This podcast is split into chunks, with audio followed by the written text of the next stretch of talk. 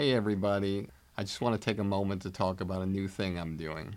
Over the years, many of you have reached out to me telling me how much you love the podcast, but also wish there were more personalized takeaways and more in depth interactions with our guests to hear what they think about comedy. This is why I'm now launching my new digital academy, Blueprint for Success.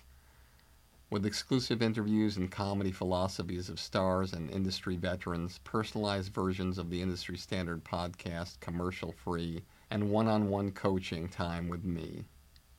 Blueprint for Success will give you the powerful tools that will take you up the elevator beyond the competition and reach the highest possible levels to achieve your dreams.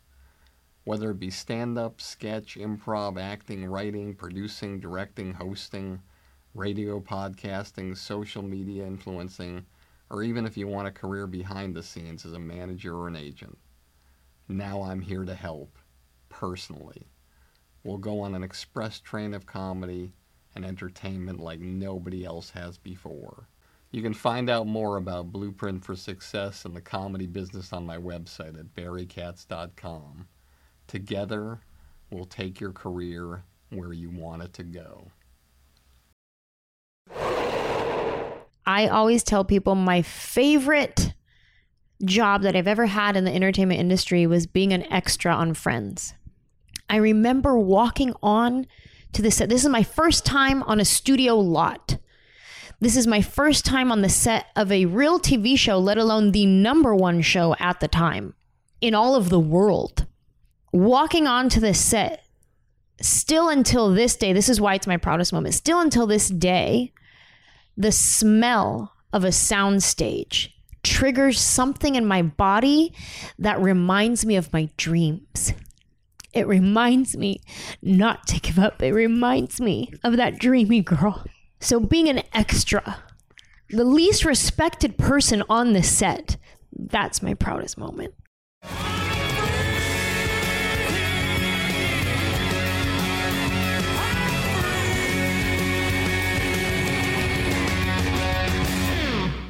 Hey, everybody, welcome back to another episode of Industry Standard with me, Barry Katz. So great to have you back. Hope you guys are having an amazing summer and wishing you the best. It's really been a great, great time for the podcast. You guys have been so supportive, and I am so grateful. The Montreal Just for Laughs Festival was truly an extraordinary experience. Got to meet and hang out with some of the best comedians and comedy artists in the world, including Jim Jeffries and Louie Anderson, and spent a lot of time with Kevin Hart with my two boys who I brought up to Montreal for the first time, and it was really great. Shout out to Brad Williams, who really, really spent a lot of time and took care of my boys. And really introduced them to a lot of great people. Also, thank you to Jeffrey Ross for letting them come to the roast battles and hang out backstage with so many great, great comedians and also Blake Griffin. Tremendous experience. If you need to reach me, you can do so at Barry Katz at Instagram or Twitter or wherever my social media is. Just press the subscribe button or follow or however you do it. It means a lot, and I appreciate it tremendously. And I'm really excited for today's episode, part two of Angela Johnson. This was one of the best interviews I've ever done in the entire series. And when I think of Angela Johnson and I sit across from her, I think of somebody who wasn't really in the lane of this area of the business. Yes, yeah, she dreamed of acting, might have dreamed of some comedy, but instead was a professional cheerleader for the Oakland Raiders. So you can imagine what it takes to go from cheerleader to comedy star. Most of you know that it's a 10 year plan to get to where you're going. But with the way the world works, and the way the internet works, and the way the world has access to you broadcasting yourself, within a few short months of her doing stand up comedy, with not a paid gig in her repertoire, she filmed a bit that she was working on and perfecting, and all of a sudden it goes up on the internet And before she knows it, she has millions and millions and millions of views. Now, comedy clubs are calling her to work. Agents are calling to represent her. Mad TV calls to have her audition. And she books the show. So within six months of taking the stage as a stand up comedian, she's on a network television sketch show. She's working comedy clubs and selling them out, making big money. Most of you would think it wouldn't be challenging because, hey, you make it right away, you start making money right away, you got representation right away, you got television right away. What could be bad about that? But the fact is, it leads to other issues and other problems where you're getting things right away and you don't know if you have to do the same amount that you did, which technically was very little in the beginning because you just had what you knew. And then there's more expectations on you, and there's more more demands on you to be the best you can be. You got to go in these personal appearances. You got to do an hour. Well, what happens if you don't have an hour? You got to write the hour. Is the hour going to be as good as that first 10 minutes of the nail salon bit? Doubtful. It takes time. So you have growing pains. Sometimes maybe there's people in the audiences back then that weren't so happy. Some were. But she figured it out. She created a character called Bon Qui Qui. And she got that character on. And that character helped her launch a whole other area of work. And then people can see that she can do things, and then that leads to more television gigs like The Shield or Curb Your Enthusiasm. If Larry David picks you, you're not a scrub. But not only that, she developed more stand up. She's now working on her fourth hour special. And that leads to films like Alvin and the Chipmunks, or The Resurrection of Gavin Stone, or Mom's Night Out that she did, or Our Family Wedding. Little things become big things, and then big things become bigger things. The thing I'd like to tell all of you is that there's no clear path of how it's going to happen. It could happen right away it could be a 10 year plan, could be a 20 year plan. I think the important thing is you have the dream, you have the vision, you broadcast yourself, or you get out there in whatever profession you're in and create a mark and let the people of the world decide, not just a few different people who might say no immediately. And then when the world speaks and tells you that, hey, you got something going on, then other people listen. And for you out there listening, have confidence in the great work you're doing. Get it out there. Let your profession see it. Let the world see it. And if it's as great as you think it is, and as powerful as you think it is, it's going to create many, many more opportunities.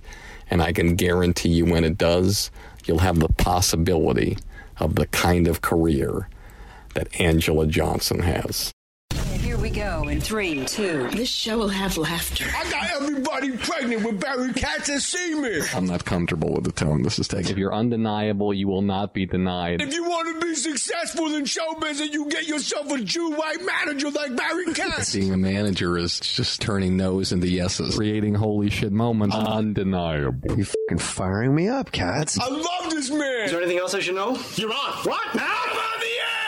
Barry Katz. Back in the house. House. House. Let's do this. So you get at Mad TV, you're in the hallways of this place, you're in the meetings, and I presume you quickly discovered that not everyone is as charismatic, loving, kind, generous, and happy as you are. There's enormous darkness in the Yeah. hallways of sketch shows. Mm. How did you deal with everyone wanting to service themselves more than helping the new girl service herself? Here's the thing it was a very different situation because it was the year of the writer's strike. So I just joined the cast and we have like our first couple meetings and they're like, hey, the writers are going to go on strike. So all the writers of the show start pumping out scripts for the actors that they know how to write for. Well, I know she can do this character, she can do this impression, he can do that. let me pump out all these scripts before we go on strike. I'm the new girl. So I end up being like detective number two who comes in and says, We got you, kid. And that's it. So they gave us the opportunity on Mad TV to write our own sketches and pitch them. So I was like, all right, well, I'm going to write my Bon Qui Qui character. I'm going to write this sketch where she works at King Burger, right? And so I write it out and then I pitch it. And then we would sit at our, our table meeting and we go around and reread all the sketches that are up for for negotiations. Are we going to film this or not? They end up choosing to film Bon Qui Qui. So it's like, oh, cool. I actually get one sketch where I get to be the star awesome. I filmed a total of four episodes of Mad TV before the writer's strike hit. And when we came back from the strike, there were budget cuts. And by budget cuts, I mean me. So I was off the show after four episodes. I got to do Bon Qui Qui once, and that was it. And then she blew up on YouTube And then what happened? and changed my life. She has a cult following. Um, people started coming to my stand-up shows dressed as Bon Qui Qui.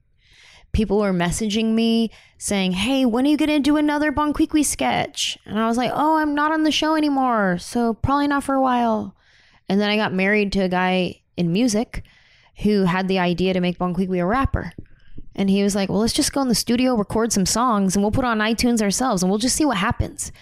So we did that. I had never been in a music studio, I had never rapped before. I think this is the soundtrack of your life here. Your whole career is I've never done this before, and then you do it and it blows up. It's it's really insane. And which is really frustrating because when I really try for something, that's when it doesn't succeed. And that's when I'm like, damn it.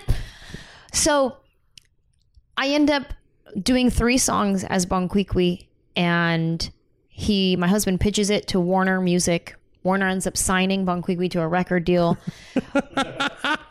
we come out with a full album. It's called Gold Plated Dreams. The album comes out, and we're like, well, what would a music artist do? Well, they would tour the album. Well, should we put a show together as Bon Qui Qui? I've been touring as a stand up comedian for quite a few years now. Maybe let's do a music tour. So, my husband and I created this entire show from scratch with a live band, backup dancers, LED wall with video components, um, light rigs, confetti cannons, fog machines, props. It was like music meets theater meets comedy meets media and we put this show together ourselves got a bus and toured it. And we did two tours and they both sold out. It was amazing. And we we said we're like all right we're gonna do this first tour and if people buy tickets then we know people want to hear from Bon Qui Qui and people bought tickets and we're like oh people want to hear from Bon Qui Qui and it was just life changing. Like I got to, I never in my life imagined I would be a music artist. And I get to tour being like ghetto Beyonce, just like doing choreography, have a live band. I get to rap and sing. I only did that in my shower. I didn't know I could have the opportunity to do that in front of audiences. And so we did it and it went well. I believe two of the biggest musical videos of all time mix comedy and music Gangnam Style and Thrift Shop. Oh, yeah. Yeah. Another thing, how many comedians do you know that have mixed comedy, music, and a character? I don't know. I mean Very mean, few. yeah, I don't know. Uh, Weird Al. So after the videos became crazy in the tour, did David Salzman call you from Mad TV and say, "Listen, uh, we made a mistake. We'd like to bring you back." Um, here was the thing. David Salzman was always my champion behind me. He did not want to let me go from the show. That was Fox's decision. And he I remember him calling me and telling me this is not my decision. I fought for you as hard as I could. It's very important to me to have authentic female uh women of color voices, especially his wife is Latina. And he's like, This is very important to me to have you a part of this cast. This is not my decision. And I fought for you really hard. And I just want you to know that. So he always wanted me a part of the show. This was like a network money budget decision. And who's the newest ones? Yeah, get them out. We don't we don't have money for that. So after that, it was like, yeah, I think everybody was like, oh shoot, we didn't know this was gonna blow up to be this big. Kind of made a mistake. Hey everybody, I hope you're enjoying this episode as much as I am. If you made it this far and you haven't fallen asleep yet, then you must be the type of person who's serious about having a career in the comedy business. That's why I'm offering you my Blueprint for Success, a one of a kind all access pass into my knowledge and experience after over 40 years of working with the best of the best in this crazy entertainment industry. I'll tell you all the stories, all the philosophies, give you all the great special guests, and even give you one on one private consultations to help you expand, enhance, and skyrocket your comedy career. Just go to barrykatz.com and click on Blueprint for Success to learn more about my groundbreaking digital academy that I've created just for you. With it, we can take your career so far that one day, instead of listening to this podcast, you'll be interviewed on it. I want you to take me way, way back Okay. where you grew up, Mm-hmm. your family, the Yeah. economics, and what was your first inspiration to thinking about this crazy entertainment business? I grew up in San Jose, Mexican and Native American family, mostly Mexican American. Um, very big family, lots of aunts and uncles, cousins. Um, I had, I have, um, there's five of us siblings. My parents got divorced when I was about eight years old, and um, a- school that's a was rough for me. I went to four different high schools, not because I was a troublemaker, but because I was depressed. I hated school. Do you think if your mom and dad stayed together, you wouldn't have been depressed, or was it just something totally different? Um, I think it was a lot of things. I mean, my dad was not the best to us growing up, so if they stayed together, it wouldn't have been healthy. Um, but also, divorce is hard.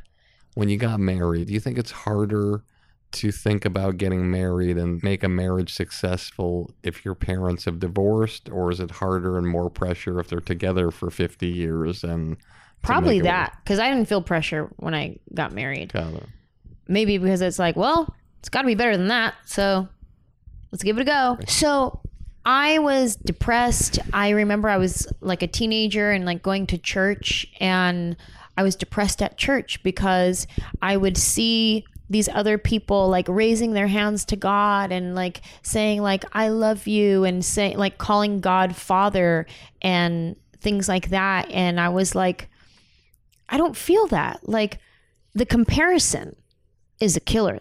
That was that quote, the comparison is the thief of all joy. When you compare your career to someone else's career, your journey to their journey, maybe it's I want kids, but I can't get pregnant and look at my friend, she has her third baby or whatever it is. Comparison is the thief of all joy. Even when you're this teenager just in church trying to figure out faith, trying to figure out God and life and looking at people around you saying, I don't feel what they feel. I'm am I not doing it right? How come I don't feel connection to God? How come I don't feel all the things that they say in the songs that we sing? Like I don't feel any of that stuff. So I was this teenager that was just depressed and did not know what I wanted to do with my life. And um there was a little part of me where like I would go to the movies and sometimes I couldn't enjoy the movie because I was just mad that I wasn't in it because I could see these girls and be like I could do that. I mean, who taught her how to do it?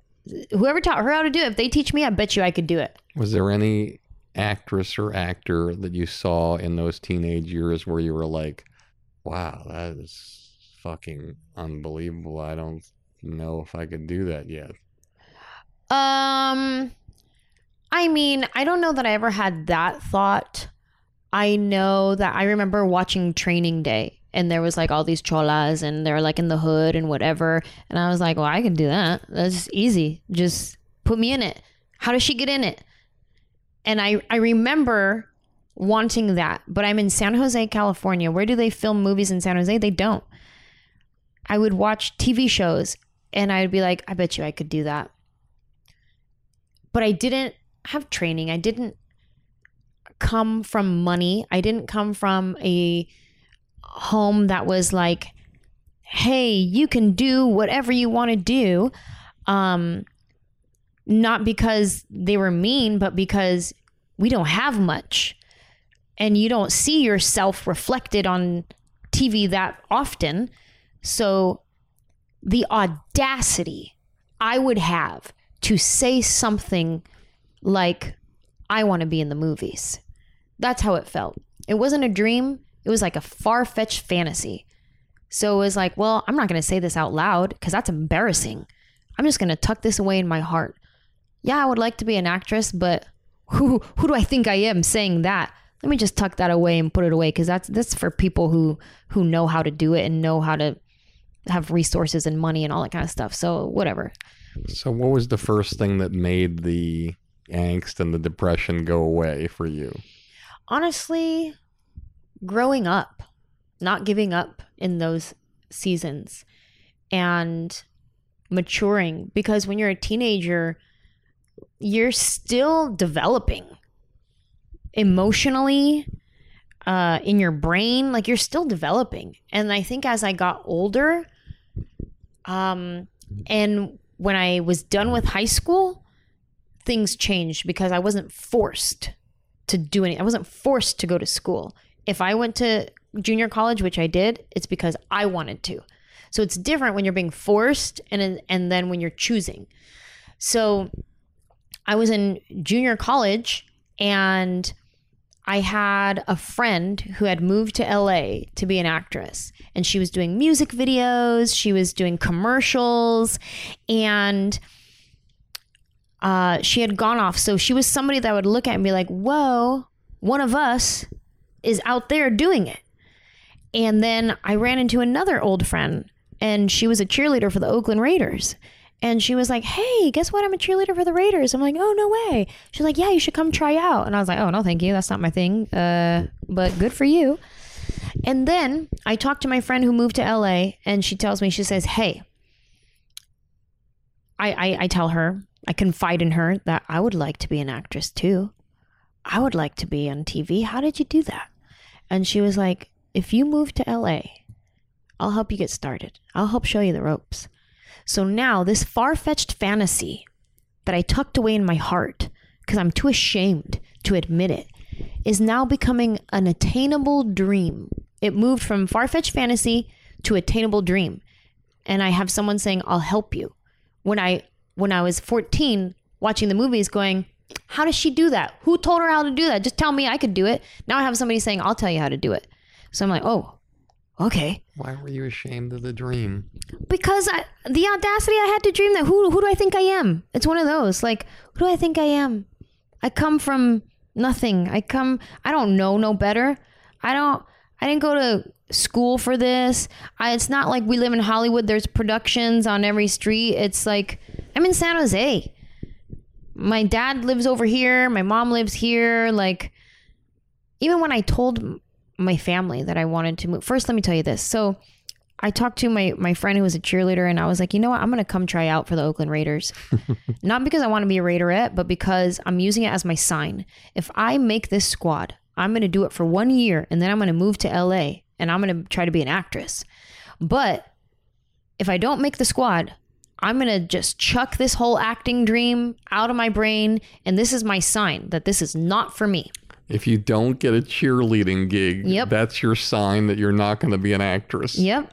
That was my sign. What, were That's you what I told on the myself. African babinja weed? What's happening? no, that was my sign that I needed because I had these That two was the opportunities at the same yourself, time. though, right? My my friend saying, "Move to LA. I'll show you how to get started." Hey, try out to be a Raiderette. So I was like, "All right, you know what? I'm gonna try out to be a Raiderette, and if I make it, I'll move to LA and be an actress right after." How much cheerleading training had you had before you? Actually, so here's the thing. I grew up doing competitive cheerleading with like stunts and tumbling. They would throw me in the air and I'd do a flip and they'd catch me and all that kind of stuff. But this kind of cheerleading was more technical dance training, like jazz training, lyrical training, and I didn't have any of that training. So this is one of my favorite compliments I've ever received in my entire life. I'm 19, 20 years old. I'm 20 years old when I auditioned for the Raiders. Okay. I drove to Oakland by myself. 700 girls at this open call audition. 700 girls. I end up making it past the first round, which is like personality, right? And then now it's dance. You have to learn a routine and then you perform it individually in front of a panel of judges. So we're in this big banquet room at this hotel in Oakland, California. The director of the Raiderettes, she's on stage and she's has two dancers next to her and she's teaching us this routine. And she has her little Britney Spears microphone on and she's going through the choreography and there's like hundreds of girls. I think there's probably like maybe two or 300 girls left at this point. She's teaching the choreography. At one point, she stops the music because, you know, you teach it. Let's run it one time with music. Okay, let's do it again, whatever. One point, she stops the music. She gets off the stage and kind of like weaves her way through the crowd. And she comes right up to me on her little Britney Spears microphone. And she says, Clearly, you have no dance training but you have something that cannot be taught. That is the most important compliment I have received in my life. And I took that and I said, I receive it. She's right. I don't have any training, but I got me. I do me, and I know nobody else can do me. And I made the squad. And I said, I'm going to do it for one year. As soon as they called my number, I was number like 183 or something. As soon as they called my number, that means you made the squad. My first thought was not, oh my God, I'm going to be a cheerleader for the Raiders. My first thought was, I'm going to be an actress. and I did it for one year. We went to the Super Bowl that year.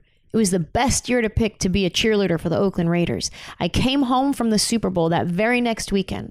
I packed up my room, put it in my hand me down station wagon that my mom gave me. I drove to LA and I've been in Los Angeles ever since. It's been 16 years and I started from the ground up as an extra on TV. And my friend who said, if you move to LA, I'll help show you the ropes, she kept her word. She helped me sign up to be an extra. She helped me get headshots. She helped me type up a resume. She helped guide me and get me started. And it's people like that, it's opportunities that I've had that have made me who I am today that I am eternally grateful for. Hey, everybody, let me remind you one more time about my new blueprint for success.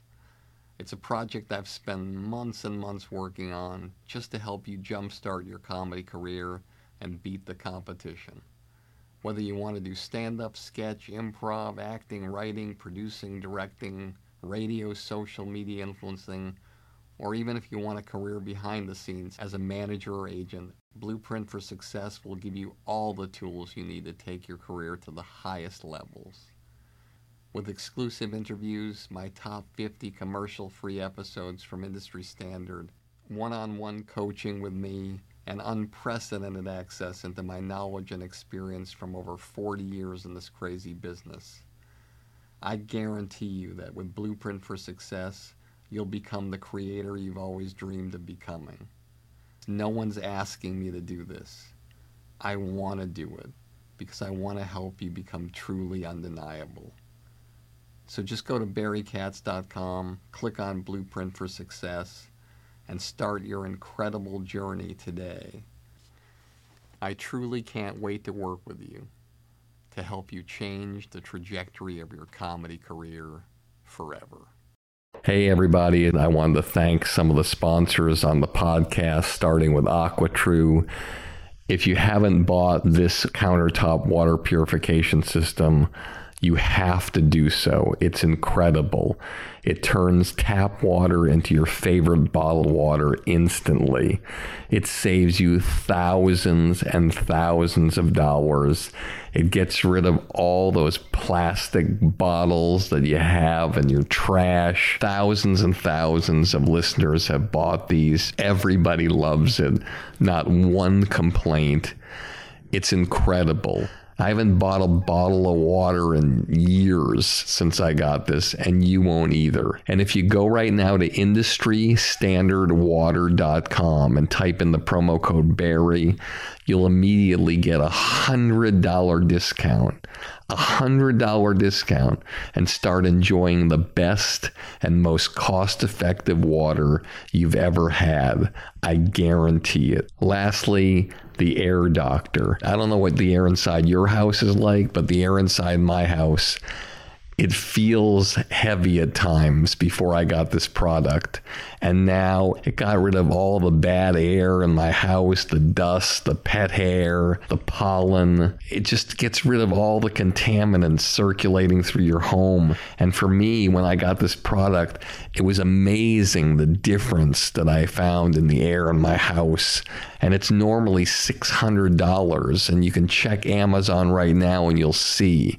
But for all of you listening today, I can offer you $300 off. $300. Just go to airdoctorpro.com and type in the promo code Barry. That's airdoctorpro.com, promo code Barry, and save $300 and get rid of all the bad toxins in your house and start breathing the cleanest and healthiest air in the world. One, dos, Three. Cinq. cuatro, Five. Six. Six degrees of separation. Six degrees of separation. I'm going to mention, I'm not going to mention names this time. I'm going to mention projects. Just tell me the first thing that comes to your mind, and there could be some people that you mention along the way. Okay. Curb your enthusiasm. Yes. What comes to your mind about that experience? Um, that it was an honor to be with such prolific comedic voices and that they trusted me to play with them because the audition was improv. It was these are the beats of the scene that we need to get to. Action. And the fact that they trusted me to play with them, that's what stands out the most about that experience. Ugly Betty. was my dream. I watched every single episode of that show and I remember bawling my eyes out at one of the um, season finales. I remember just bawling my eyes out, and I was such a fan of the show, as a fan of America. And um, I ended up auditioning uh, years later. Ended up auditioning for a movie, playing America's sister. I ended up booking it, and within that relationship, we became really good friends. And she ended up inviting me to be a part of the show Ugly Betty. So being on that show was a literal dream come true because before I even knew her, I had watched every single episode and was like, "Oh my god, I love this show." And then I become her friend and then she's like, "Hey, do you want to come be on my show?" Yeah, yeah, I do. Proudest moment in show business. Honestly, I always tell people my favorite job that I've ever had in the entertainment industry was being an extra on Friends. I've been blessed with opportunities to be on such shows as Curb Your Enthusiasm, to be in movies with America Ferrera and Forest Whitaker. I've had some really great opportunities. I've done one hour specials as a comedian. I had just moved to Hollywood and I was this excited dreamer who had yet been jaded by the word no. 16 years later, I've heard no more than enough times. You start developing thick skin, you start developing callus, and it takes work to emotionally file off that callus and say, stay tender and stay optimistic and stay dreamy and stay passionate. It takes work to to work off those calluses and, and that hardness to stay that dreamy girl. When I first moved here to LA, I mean, when I first moved to LA, I was that dreamy girl. And my favorite TV show of all time at the at that time, and it was the number one show on television, Friends. The number one show on television. It's a long story to get to even how I got that gig, I'll just tell you really quick. Um, so my friend that kept her word and said, I'll, I'll show you the ropes, help you get started. When I first got to LA, she says, okay, this is what I want you to do. I want you to sign up to be an extra. Go to Central Casting. And there's going to be a line of people wanting to sign up to be an extra. There're going to be a line of people out the door and down the block. Don't wait in line. I want you to walk up to the window and I want you to ask for this person. She gave me the guy's name. I don't even remember what it was now, but she said, let's call him Sam. I want you to ask for Sam when you get there. And I want you to bring a tray of cookies and your Raiderette headshot. And I want you to tell him, hey, I'm new to town. I want to be an extra. This is for you. And I was like, wow, this sounds real slimy. But I was like, okay, I'm going to do it. So I go. Sure enough, there's a line of people out the door. I walk past them all with my tray of cookies, like I'm bribing my way in. And I have my Raiderette headshot, like my sexy headshot. Like, oh my God, this is the slimiest ever. Okay. Front desk, excuse me. Um, I'm here to see Sam. Okay, sure. He'll be right out. A few minutes later, this guy comes walking out from the back and he's wearing a Raiders hat. He's like, hey, I'm Sam. And I was like, oh and I give him my Raiderette headshot, and he's like, "No way." Raiders? Are you kidding me? And we had just come off the Super Bowl. So he's like live. I'm like, we're like, yeah, Super Bowl. Oh my God, woo, woo, woo, whatever. And he's like, awesome. Thank you so much. Leave me your phone number and your information. I'll make sure you get in the system and we'll give you a call. Cool. A few days later, he calls me and he says, hey, do you want to be an extra on Friends? I said, Friends? My favorite show of all time? Yeah. I do want to be an extra on Friends. Okay, cool. I'll give you the information. Be there Thursday, right? I remember walking on to the set. This is my first time on a studio lot. This is my first time on the set of a real TV show, let alone the number one show at the time in all of the world. Walking onto the set, still until this day, this is why it's my proudest moment. Still until this day, the smell of a soundstage triggers something in my body that reminds me of my dreams. It reminds me not to give up. It reminds me of that dreamy girl. So, being an extra, the least respected person on the set, that's my proudest moment. Your biggest disappointment in show business and how you used it to fuel yourself to the next level. Biggest disappointment in show business. Um, I am a big journaler. I've lost touch with my journaling over the past four years, but from 2003 until about 2013, I would journal almost every day. My journals are like my my prayers, my um my wishes or whatever, my thoughts. And I remember journaling.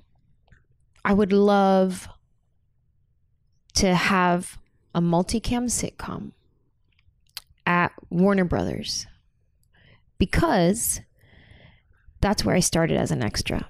I remember parking in the parking lot across the street and having to walk through the whole lot to get to stage 24 to go be an extra.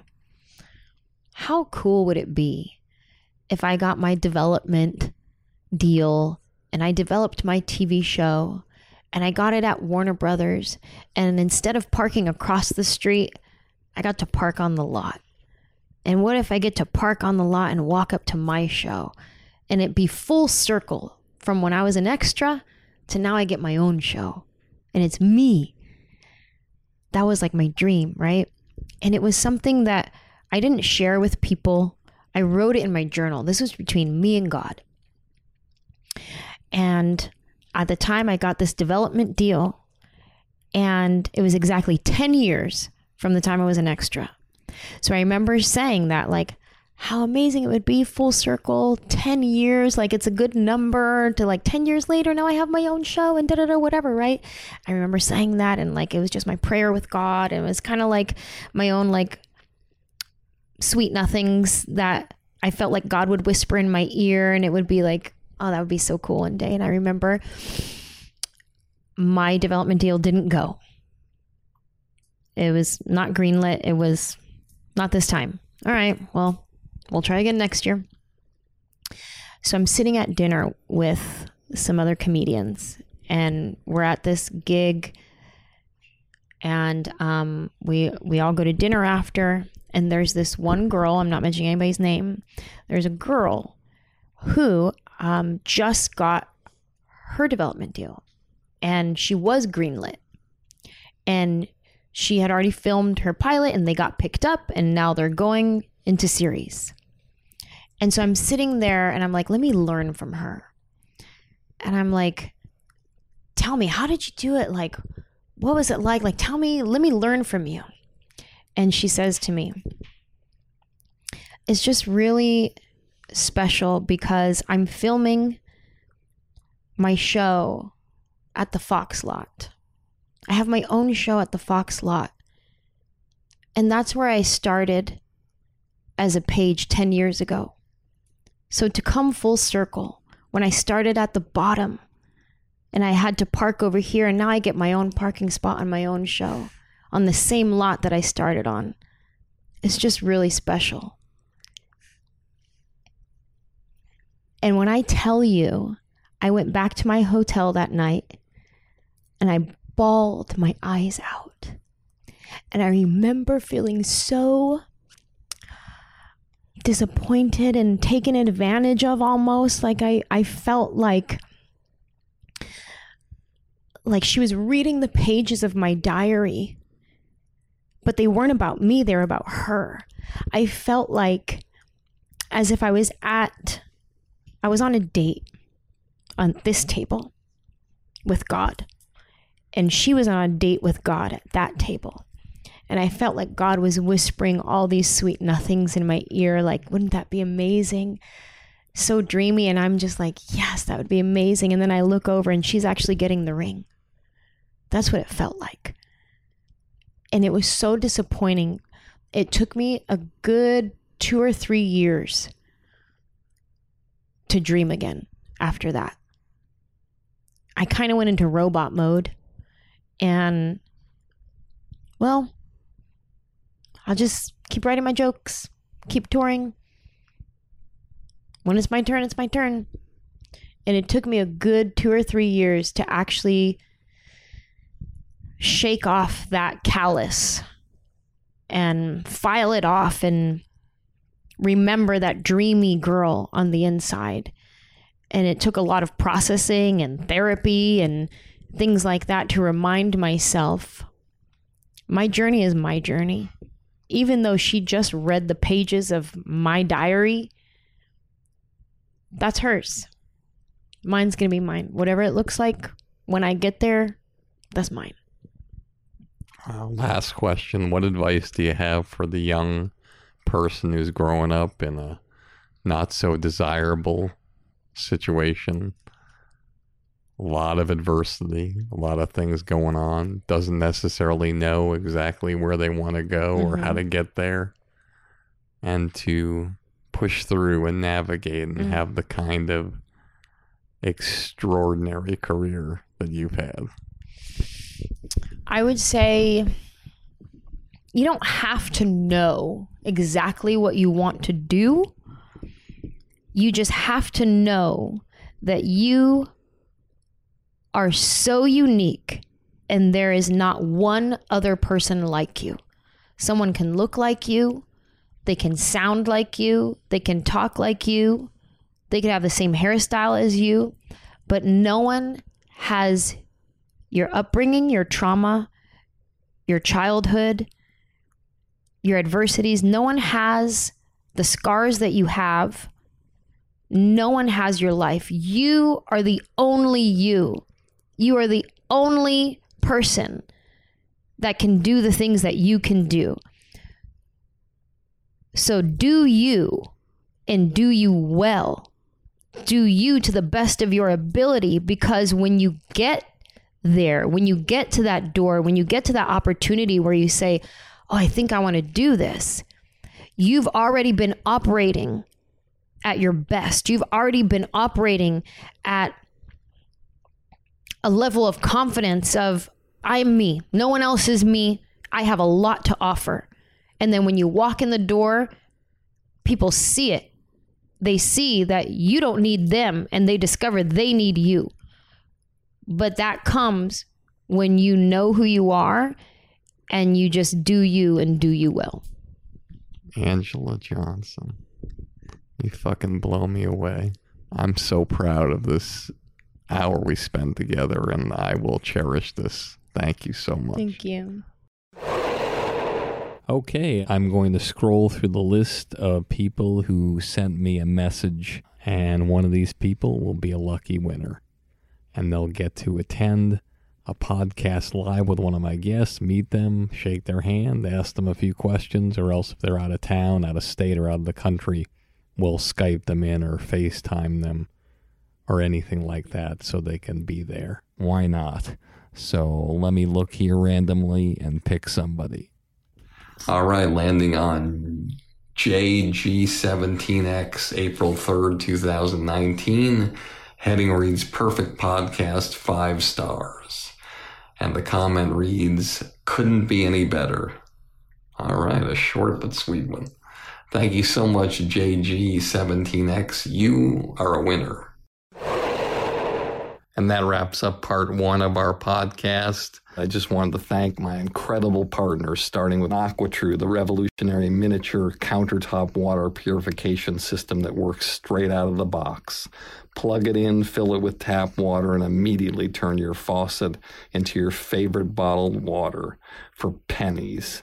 You can get $100 off when you go to industrystandardwater.com and just type in the promo code BEAR and start enjoying the best water you've ever had and never buy another bottle of water again. And I Killed JFK, the groundbreaking film about the only living person who admitted to killing Kennedy. Go to ikilledjfk.com, buy the film and the rare interviews with five of the last living experts, and I guarantee it'll change your mind about what happened that day and the Air Doctor, the innovative portable air purification system which will change your overall quality of life. It instantly removes dust, pet hair, mold, pollen, flu viruses, and other contaminants circulating in your home.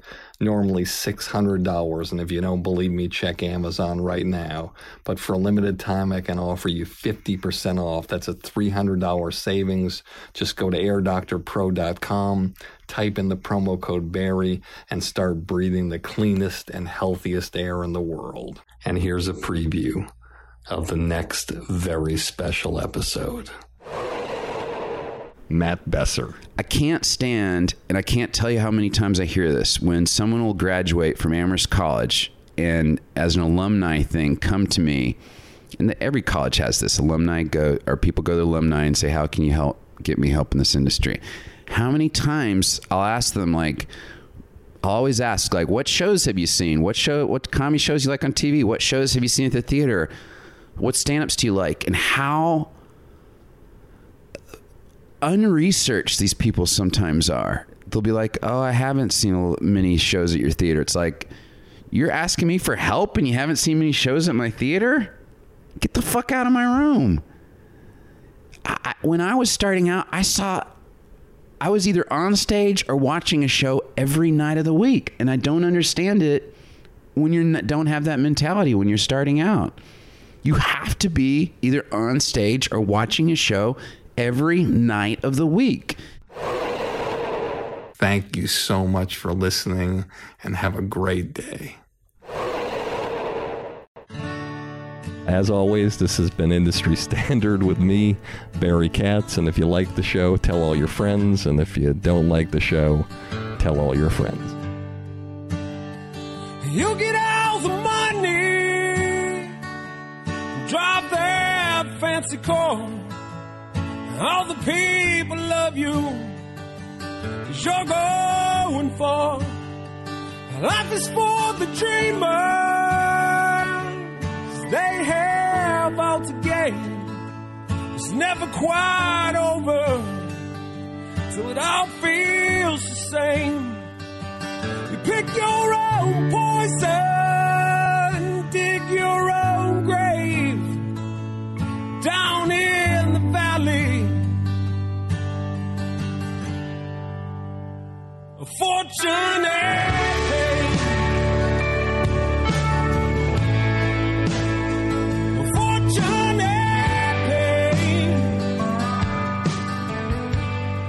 Thank you for listening to Industry Standard with Barry Katz. If you'd like more info on our schedule of new episodes or how to reach Barry through Twitter, Facebook, or email, go to barrykatz.com. Before you leave, please take a moment to subscribe to our podcast, leave a comment, and rate it, even if you think it blows. Thank you for your support and have a great day.